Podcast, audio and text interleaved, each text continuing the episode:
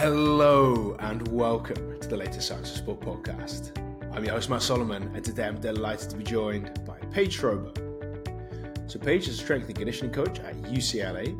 She works with track and field, women's soccer, and beach volleyball. Next to that, she's also a qualified yoga instructor, which makes her the perfect person today to discuss how she can use yoga to improve athletic performance. So, without further ado, it's time to welcome Paige onto the show. So, Paige, welcome to the Science of Sport podcast. It's a pleasure to have you here. Yeah, thank you for having me. Thank you very much for joining us. So, can you give us a quick introduction as to who you are and what you've been up to until now? Yeah, sure. Um, I'm from Chicago, Illinois. I started in like the strength conditioning world in my undergrad in kinesiology at Illinois. Um, knew I wanted to get into athletic performance, so stayed in a couple of internships at Illinois, Bradley University, Northwestern University, um, then I went to grad school as a graduate assistant at the University of Montana. Um, earned my master's in exercise science. Um, then started working as a full time strength conditioning coach uh, at Texas State for two years, and now I'm at UCLA. Um, this is my third year here. Um, also, like concurrent to all of that, I have a large interest in yoga, and so I'm a registered yoga teacher as well. And um, did a little bit of research in my graduate years about how to integrate yoga to be the most beneficial for recovery for NCAA athletes. So have a little bit of you know a niche and a passion around that um, to integrate that into my um, training here at UCLA. Fantastic. And that's what we're going to discuss today, of course. So, before we get into all the depths and the, the, different things you can do there, can you give us a quick introduction to what yoga is and what are the different types that are available? Um, it can be adaptable to anything that you want it to be, right? So there are different types of like formal yoga. Um, one of the most popular ones, probably in the Western world, is like Hatha yoga. Um, but you can also get into yin, restorative. You can also go into like when you see classes at like CorePower and stuff. That's like a power yoga, like like a cardiovascular yoga. Um, now they have you know merging on like resistance training as well, so you can do yoga that has like they need dumbbells and stuff but um, so many different types and so many different factors to manipulate uh, that can make yoga whatever experience that you are looking for. Um, so for me specifically how i integrate it with my teams and how i've used it um, in my experience is for recovery. Um, so went through a lot of research tried to dig into like what makes yoga good for recovery how it can help athletes in recovery and um, manipulated those factors so that when i perform yoga or when our other teams um, our other teams go to other contractors for yoga, um, we can have a better uh, understanding of what what we're allowed to ask for. Right? It's um, it's not a one size fits all thing. It's super modifiable. You can progress and you can regress at literally every level. Yoga is for everybody. Um, so it's just about understanding what you're trying to get out of it and and asking for that.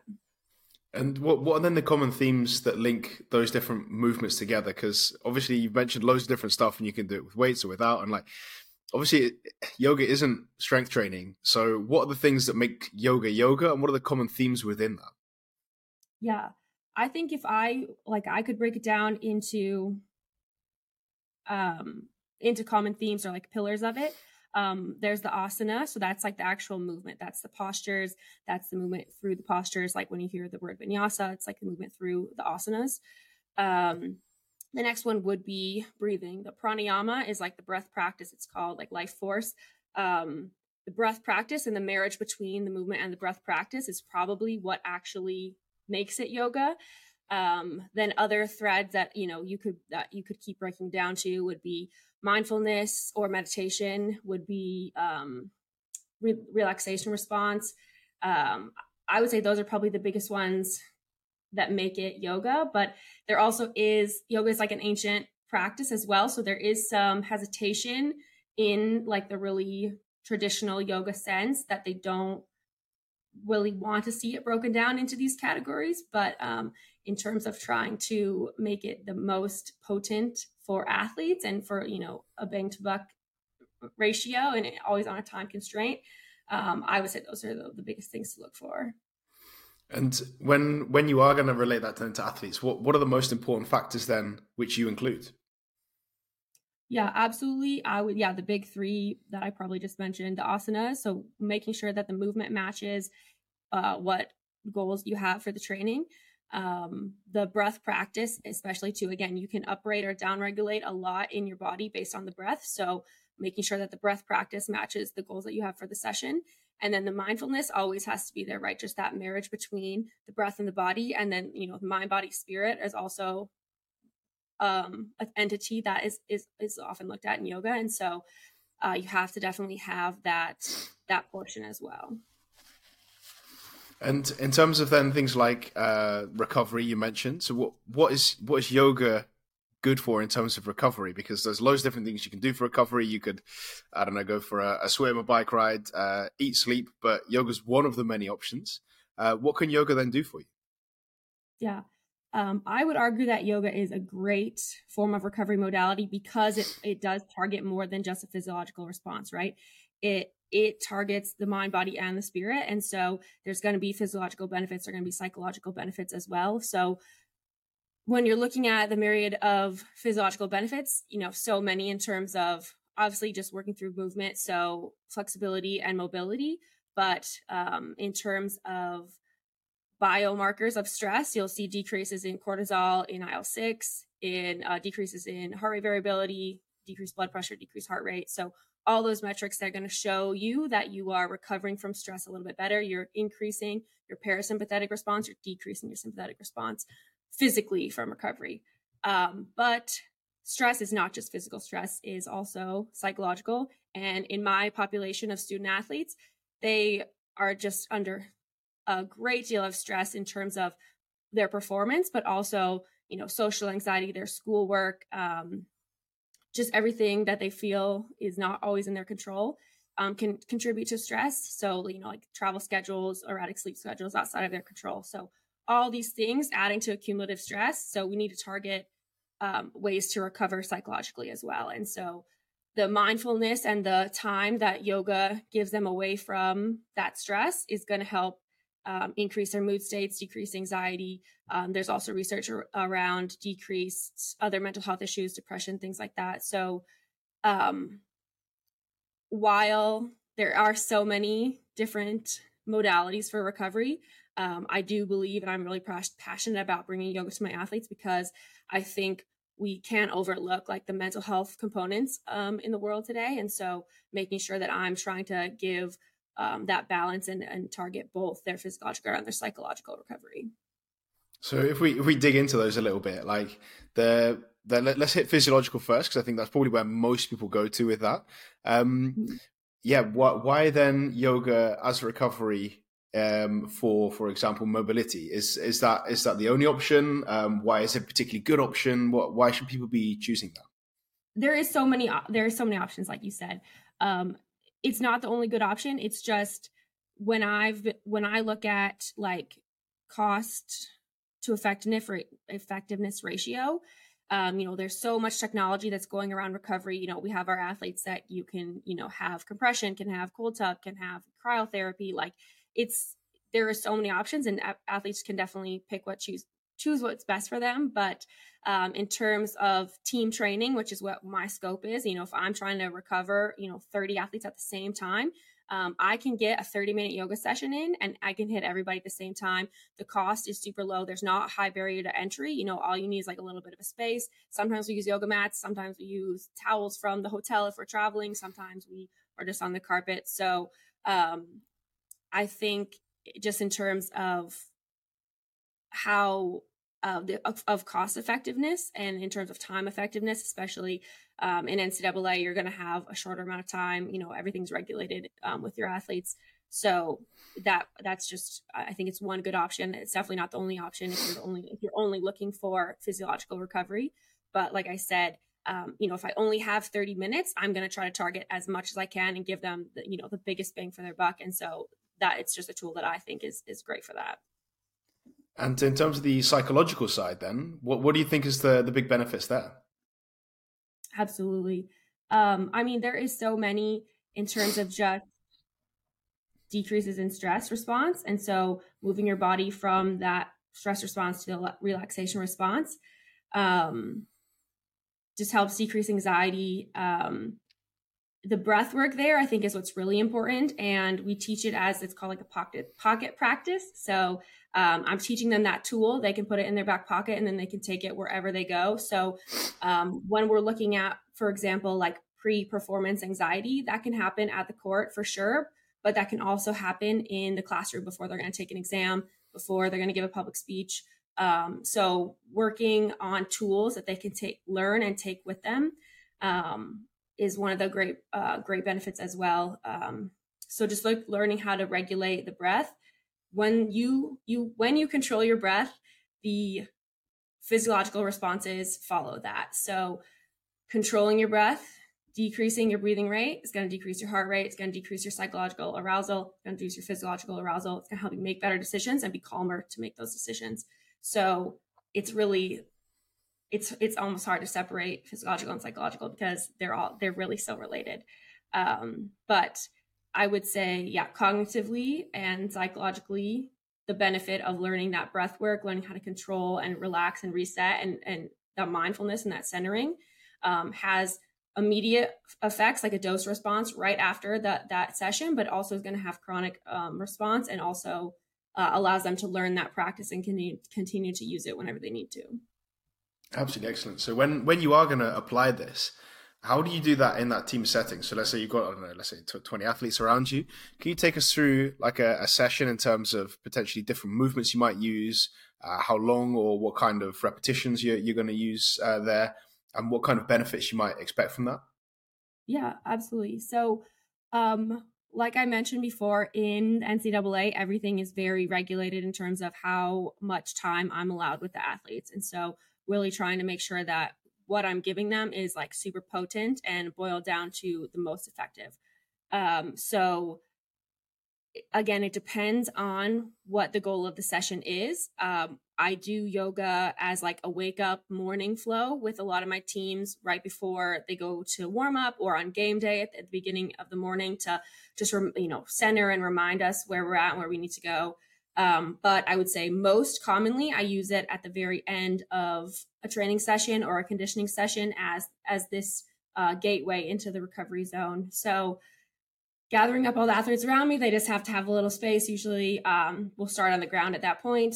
Um, they're laying down on their backs. We're focusing on our diaphragmatic breathing, right? So whatever in if the goal of the session is recovery and decrease heart rate and decrease arousal, uh, you're going to want a decrease. You're going to want to increase your exhale. So you want a longer exhale than your inhale. So we'll start like some counted breaths, like four seconds in, six seconds out, um, something like that, where the athletes are being mindful of controlling the breath and controlling the arousal around that. So starting with that deep belly breath, um, working through a couple hip mobility, you know, like prone um, sorry, supine hip mobility. So, you know, pulling one knee to the chest, thoracic, um, thoracic rotation, getting that on both sides, um, moving around to quadruped position, hitting some cat cows, hitting some um, thoracic extension there, downward dog, calf stretch.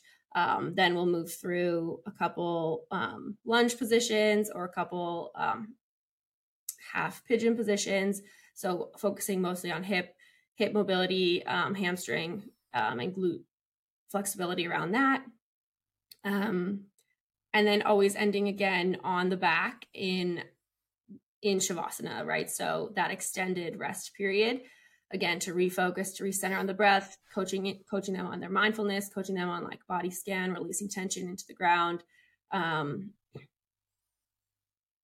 at the end of that small session, you know, 15, 20 minutes, the athlete should feel very relaxed. You know, the goal of that session would be to release tension, to use your breath to lengthen and soften all of your muscles into the stretches so you can increase the stretch, but also just to decrease the arousal. So that all those things are cueing the body to move from the stress response to the relaxation response to tell the to the, tell the sympathetic nervous system it's time to downregulate, to tell the sympathetic nervous system, sorry, parasympathetic, it's time to upregulate. So at the end of that session, the athlete should feel calmer. Their heart rate should have decreased a bunch. Their breathing rate should have decreased a bunch. Um, they should just feel calmer and steadier and ready to go to whatever their next activity for that day is.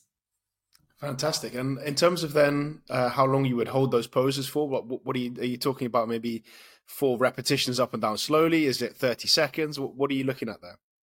Yeah, that's a good question. Um, very it's variable depending on how much time I have and what again the targets of the session are. Um, for my, I do a lot of yoga with my javelin co- um, athletes, and so they have different, you know, flexibility and mobility needs around their sport than my soccer players.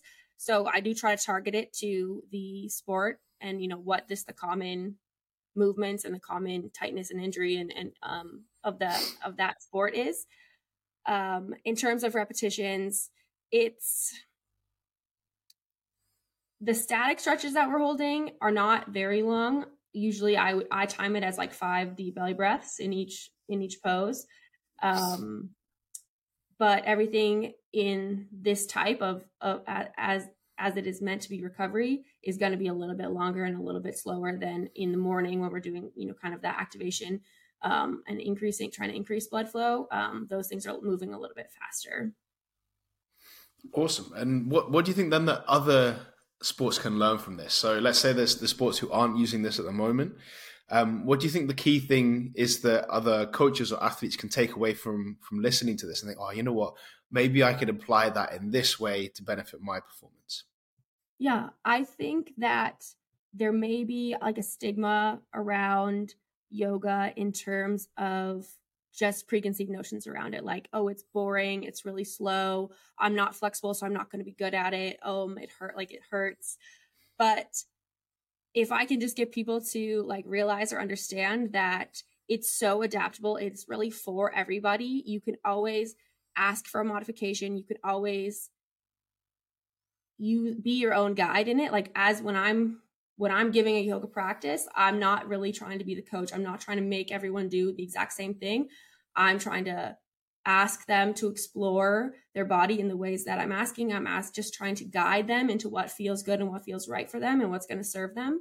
So I would just argue that it's so adaptable. And if you think for whatever reason it's not for you, I would just urge you to open your mind a little bit and just try to find the version that's right for you. Um, and that might take a little bit more exploring. It might take more conversations with, you know, different yoga teachers or different coaches. But um, I think there is a version that is beneficial for everybody. It's just, I think the barrier to entry is pretty low. And I think as yoga becomes more popular in the Western culture, um, obviously, like most fitness, you know, most gyms, most fitness studios offer it. Um, it's becoming more popular with a lot of celebrity athletes, and so that can, you know, increase interest as well. But um, it's it's not as like stiff and rigid as like it used to be, right? Um, as a traditional, you know, traditional medicine, a traditional practice, um, there have been a lot of strictness around it in the past, but it's really opened up. It's really for everybody. That that's why um, you know it was created. There's a lot of people that are really trying to get more bodies and more diversity into yoga, and so um, I think if you can open your mind to it, then you might you can probably experience a lot of these great benefits. Absolutely fantastic. So, Paige, massive thank you. Uh, where can people find a little bit more about you and what you're up to? Um, probably my Twitter. Um, it's at Coach Paige Scho, S C H O. Um, that's where I'm most active in terms of my athletic performance endeavors. Brilliant. So, Paige, massive thanks, and I uh, look forward to speaking again soon. Sounds great. Thank you so much. And that's it once again. A massive thanks to Paige for all of her hard work on today's podcast. I really appreciate it. I'm sure you do at home too. Before you leave, I want to point you in the direction of the Science of Sport Coach Academy. The Coach Academy is a series of courses broken down into bite sized chunks. So if you've enjoyed today's podcast, you want to get some more great information on sports science and some great information from Paige herself, you can get yourself into the Coach Academy completely for free using the link in the show notes in just a few seconds' time.